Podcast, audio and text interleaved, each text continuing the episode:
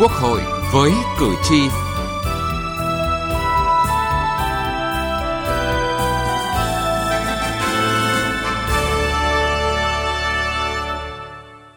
Thưa quý vị và các bạn,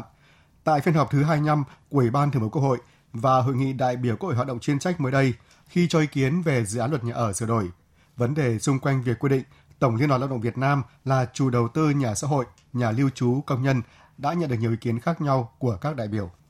Để cho Tổng Liên đoàn Lao động tham gia đầu tư nhà ở xã hội sẽ mở ra cơ chế đa dạng hóa, thu hút nhiều chủ thể, nhiều nguồn lực. Là một quy định với mục đích rất là nhân văn. Như vậy thì Tổng Liên đoàn Lao động thì đâu có chức năng này. Mà nếu giao Tổng Liên đoàn phải thông qua một cái doanh nghiệp. Không khéo là không hoàn thành nhiệm vụ mà coi chừng là cán bộ vi phạm đấy.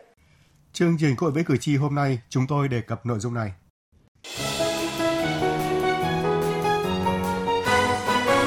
Cử tri lên tiếng.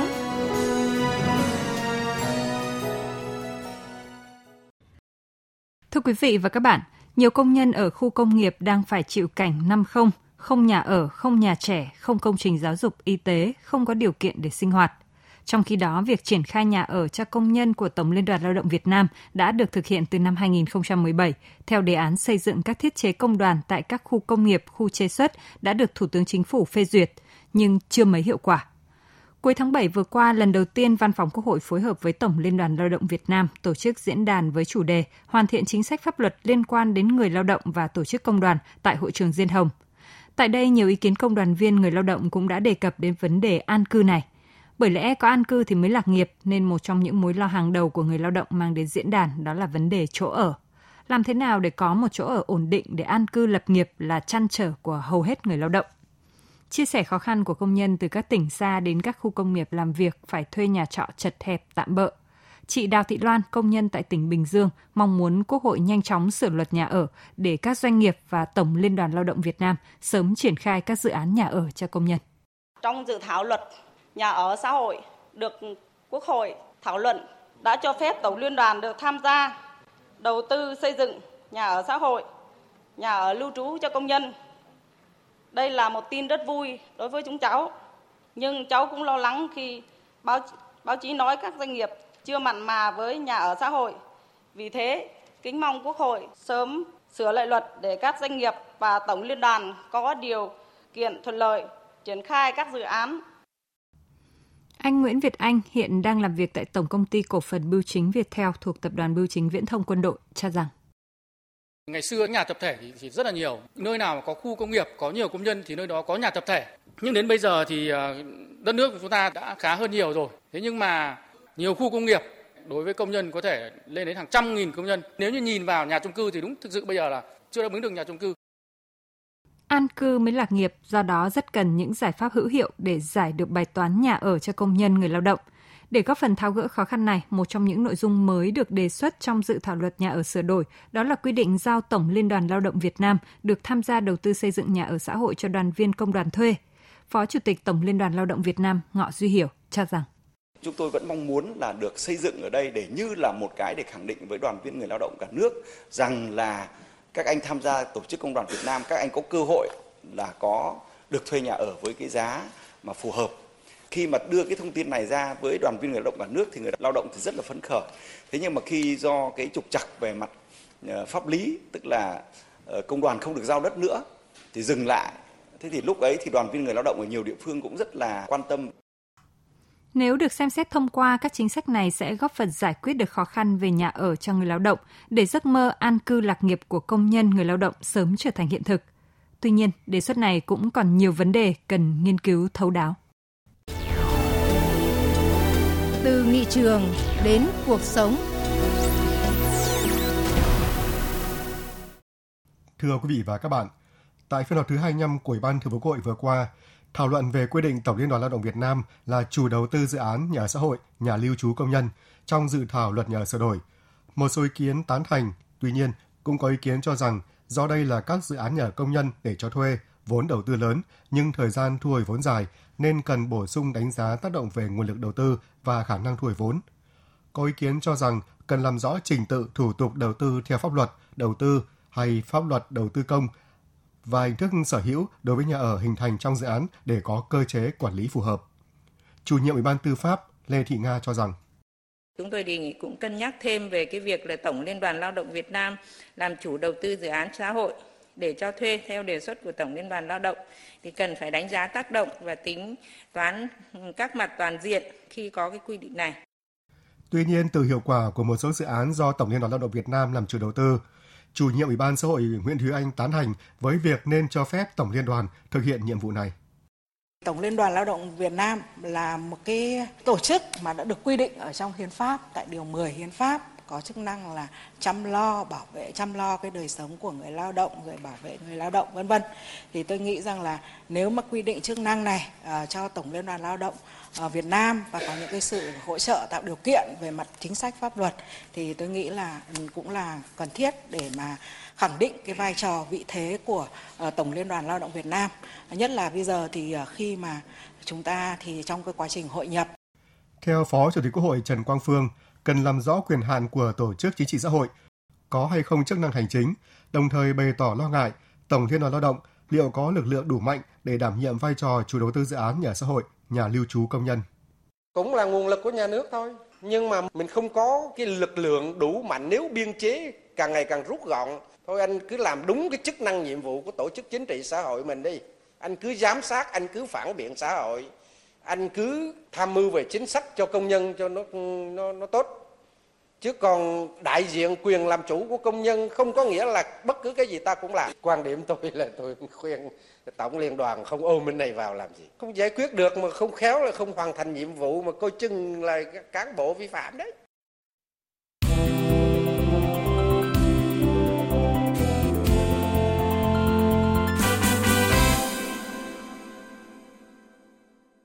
Thưa quý vị và các bạn, tại hội nghị đại biểu Quốc hội hoạt động chuyên trách vừa diễn ra cuối tháng 8, quy định Tổng Liên đoàn Lao động Việt Nam là chủ đầu tư nhà ở xã hội, nhà lưu trú công nhân tiếp tục là vấn đề nhận được nhiều tranh luận của đại biểu Quốc hội. Nhiều ý kiến cho rằng đây là quy định có mục đích nhân văn, góp phần tháo gỡ thực trạng việc phát triển nhà ở xã hội chưa thực sự hiệu quả, chưa thu hút được các nguồn đầu tư, tuy nhiên cũng cần có đánh giá kỹ lưỡng về quy định này. Đại biểu Trần Văn Tuấn, đoàn đại biểu Quốc hội tỉnh Bắc Giang nhìn nhận việc giao Tổng Liên đoàn Lao động Việt Nam làm chủ đầu tư nhà ở xã hội, nhà lưu trú công nhân là phù hợp với chức năng nhiệm vụ, đồng thời nâng cao vị trí vai trò của công đoàn trong việc chăm lo bảo vệ quyền lợi ích chính đáng của người lao động theo quy định của Hiến pháp và Luật Công đoàn.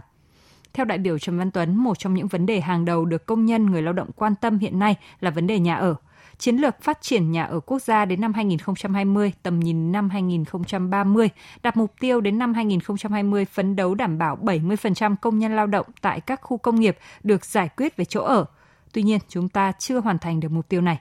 Vấn đề nhà ở kéo theo một loạt các vấn đề xã hội khác gây ảnh hưởng đến an ninh, an toàn, bảo vệ môi trường sống, chăm sóc trẻ em và bảo đảm sức khỏe. Nhà ở vẫn còn là mong ước của rất nhiều người lao động. Nếu giải quyết tốt, sẽ tạo an tâm cho người lao động trong bối cảnh công nhân lao động thiếu thốn về nhà ở, nhà nước chưa lo hết được, nhiều doanh nghiệp chưa thực sự mặn mà với việc đầu tư xây dựng nhà ở xã hội. Chúng ta không nên bỏ qua một chủ thể thực hiện là Tổng Liên đoàn Lao động. Nếu để cho Tổng Liên đoàn Lao động tham gia đầu tư nhà ở xã hội sẽ mở ra cơ chế đa dạng hóa, thu hút nhiều chủ thể, nhiều nguồn lực còn theo đại biểu Trần Văn Khải, đoàn đại biểu Quốc hội tỉnh Hà Nam, trên thực tế đây là vấn đề mà Tổng Liên đoàn Lao động đã được chủ trương thực hiện thí điểm trong thời gian qua. Do đó, đại biểu đồng tình với việc tổng kết thí điểm và đưa vào dự thảo luật. Hiện nay ở các khu công nghiệp, khu chế xuất thì công nhân đều à, chịu cái à, hoàn cảnh là năm không, không nhà ở, không nhà trẻ, không công trình giáo dục, y tế, à, không có những cái điều kiện tối thiểu để sinh hoạt. Việc mà triển khai cái nhà công nhân của Tổng Liên đoàn Lao động Việt Nam đã được triển khai từ năm 2017. Thủ tướng Chính phủ đã phê duyệt cái đề án xây dựng các thiết chế công đoàn tại các khu công nghiệp, khu chế xuất theo cái đề nghị của Tổng Liên đoàn Lao động Việt Nam và cái thực tiễn rất là cần thiết của công nhân lao động. Và cái đề án của Tổng Liên đoàn thì cũng đã được các bộ ngành, các ban của Đảng thẩm định và cho ý kiến. Trên cơ sở đó thì Thủ tướng đã phê duyệt. Tuy nhiên thì quá trình triển khai có những vướng mắc về pháp lý. Ngược lại những ý kiến này, theo đại biểu Phạm Văn Hòa, đoàn đại biểu Quốc hội tỉnh Đồng Tháp, không nên giao cho Tổng Liên đoàn Lao động Việt Nam được tham gia đầu tư xây dựng nhà ở xã hội cho đoàn viên công đoàn thuê, bởi lẽ đây là tổ chức chính trị, không có chức năng kinh doanh. Nhà ở xã hội cho công nhân là cho thuê, thuê mua và bán. Như vậy thì Tổng Liên đoàn Lao động thì đâu có chức năng này. Mà nếu giao Tổng Liên đoàn phải thông qua một cái doanh nghiệp để thực hiện cái để thực hiện cái dự án này. Mà nếu mà thông qua một doanh nghiệp như vậy thì thôi để cho là chủ đầu tư là của ủy ban nhân dân tỉnh hoặc là chủ đầu tư trong khu công nghiệp khu chế xuất người ta làm chủ đầu tư cho rồi. Mà tôi nghĩ rằng liên đoàn lao động lo cho công nhân nhiều mặt khác hơn nữa chứ không phải chỉ có mặt này không. Mặt này là toàn dân tham gia chứ không phải là chỉ tổng liên đoàn lao động. Đại biểu Nguyễn Thị Lệ Thủy, đoàn đại biểu Quốc hội tỉnh Bến Tre cho rằng nếu quản lý không tốt sẽ gây ra hệ lụy khó lường. Tổng liên đoàn thì cũng có chức năng kinh doanh, tuy nhiên cái nguồn đầu tư chủ yếu là tài chính công đoàn và tài chính công đoàn thì được đóng góp phần lớn từ kinh phí công đoàn của tất cả người lao động, không riêng gì công nhân trong khu công nghiệp. À, và tổng liên đoàn là phải có trách nhiệm quản lý, sử dụng đúng quy định. À, việc đầu tư cho nhà lưu trú công nhân cho công nhân thuê nếu mà quản lý không tốt thì có thể gây ra các hệ lụy khó lường. À, trong khi việc thực hiện chức năng xây dựng các thiết chế công đoàn thì còn gặp rất là nhiều khó khăn. Đồng quan điểm, đại biểu Huỳnh Thị Phúc, đoàn đại biểu Quốc hội tỉnh Bà Rịa Vũng Tàu bày tỏ việc quy định Tổng Liên đoàn Lao động Việt Nam là chủ đầu tư nhà ở xã hội, nhà lưu trú công nhân là rất khó khả thi. Thủ tướng Chính phủ đã có một cái quyết định cho Tổng Liên đoàn Lao động Việt Nam từ năm 2017 là xây dựng 50 thiết chế công đoàn, trong đó có bao gồm nhà ở cho công nhân lao động. Thế như từ đó cho đến nay thay đổi bằng cái quyết định khác, nhưng mà vẫn mới chỉ có một Hà Nam xây dựng được thế thiết chế công đoàn trong đó có nhà ở công nhân lao động cho nên cần thiết phải đánh giá lại cái hiệu quả cũng như là trách nhiệm cũng như là việc à, triển khai chúng ta có khả thi hay không thì lúc đó chúng ta mới bàn vào việc là có nên quy định trong luật nhà ở hay không. Theo đại biểu Nguyễn Thị Việt Nga, đoàn đại biểu Quốc hội tỉnh Hải Dương, đây là quy định nhân văn nhưng còn băn khoăn, bởi lẽ đây là vấn đề mới, quá trình thí điểm thời gian qua còn nhiều vướng mắc, chưa đủ độ chín để quy định trong luật. Đây cũng là một nội dung lớn và cũng là một nội dung hoàn toàn mới, cho nên tôi thấy cần được đánh giá tác động kỹ lưỡng, đặc biệt là tính khả thi của nguồn lực thực hiện để tránh gây lãng phí, đầu tư không hiệu quả. Tôi đề nghị chúng ta có thể nghiên cứu xem xét thực hiện phương án thí điểm một thời gian để đánh giá tính hiệu quả trước khi quy định cụ thể ở trong luật. Thưa quý vị và các bạn, sau hội nghị này, Tổng thư ký Quốc hội sẽ tổ chức tổng hợp ý kiến thảo luận và có báo cáo gửi đến các vị đại biểu Quốc hội, các cơ quan có liên quan để nghiên cứu tiếp thu giải trình, tiếp tục hoàn thiện dự thảo luật. Ủy ban Thường vụ Quốc hội sẽ phối hợp chặt chẽ với chính phủ chỉ đạo cơ quan chủ trì thẩm tra, soạn thảo và các cơ quan có liên quan tiếp tục nghiên cứu, giải trình, tiếp thu đầy đủ, kỹ càng ý kiến của các vị đại biểu Quốc hội, thảo luận và các ý kiến của các đoàn đại biểu Quốc hội, các cơ quan, các tổ chức hữu quan để tiếp tục hoàn chỉnh dự thảo luật, lấy ý kiến của chính phủ trước khi trình Quốc hội thảo luận xem xét thông qua tại kỳ họp thứ 6. Đến đây, chúng tôi xin kết thúc chương trình Quốc hội với cử tri ngày hôm nay. Chương trình do biên tập viên Thu Huyền biên soạn. Cảm ơn quý vị và các bạn đã quan tâm theo dõi. Trợ giúp pháp lý cho người cao tuổi thuộc hộ nghèo, hộ cận nghèo. Theo báo cáo của Tổng cục Thống kê, cả nước có hơn 11 triệu người cao tuổi, trong đó số lượng người cao tuổi có khó khăn về tài chính là rất lớn. Theo quy định pháp luật, trợ giúp pháp lý, người cao tuổi thuộc diện được trợ giúp pháp lý bao gồm người cao tuổi thuộc hộ nghèo, người cao tuổi thuộc hộ cận nghèo, Người cao tuổi là người có công với cách mạng. Người cao tuổi là người dân tộc thiểu số cư trú ở vùng có điều kiện kinh tế xã hội đặc biệt khó khăn. Người cao tuổi đang hưởng trợ cấp xã hội hàng tháng và các trường hợp khác theo quy định tại Điều 7 Luật trợ giúp pháp lý. Người cao tuổi thuộc hộ nghèo, hộ cận nghèo hoặc người cao tuổi thuộc các trường hợp nêu trên khi có vướng mắc tranh chấp pháp luật sẽ được hưởng dịch vụ trợ giúp pháp lý miễn phí bằng các hình thức tư vấn pháp luật, tham gia tố tụng, đại diện ngoài tố tụng để bảo vệ quyền và lợi ích hợp pháp của họ Người cao tuổi thuộc diện được trợ giúp pháp lý, trong đó có người cao tuổi thuộc hộ nghèo, hộ cận nghèo, có thể tự mình hoặc thông qua người thân thích, cơ quan, tổ chức, cá nhân khác yêu cầu trợ giúp pháp lý. Hiện nay, các tổ chức thực hiện trợ giúp pháp lý bao gồm 63 trung tâm trợ giúp pháp lý nhà nước tại các tỉnh, thành phố trực thuộc trung ương và các tổ chức tham gia trợ giúp pháp lý.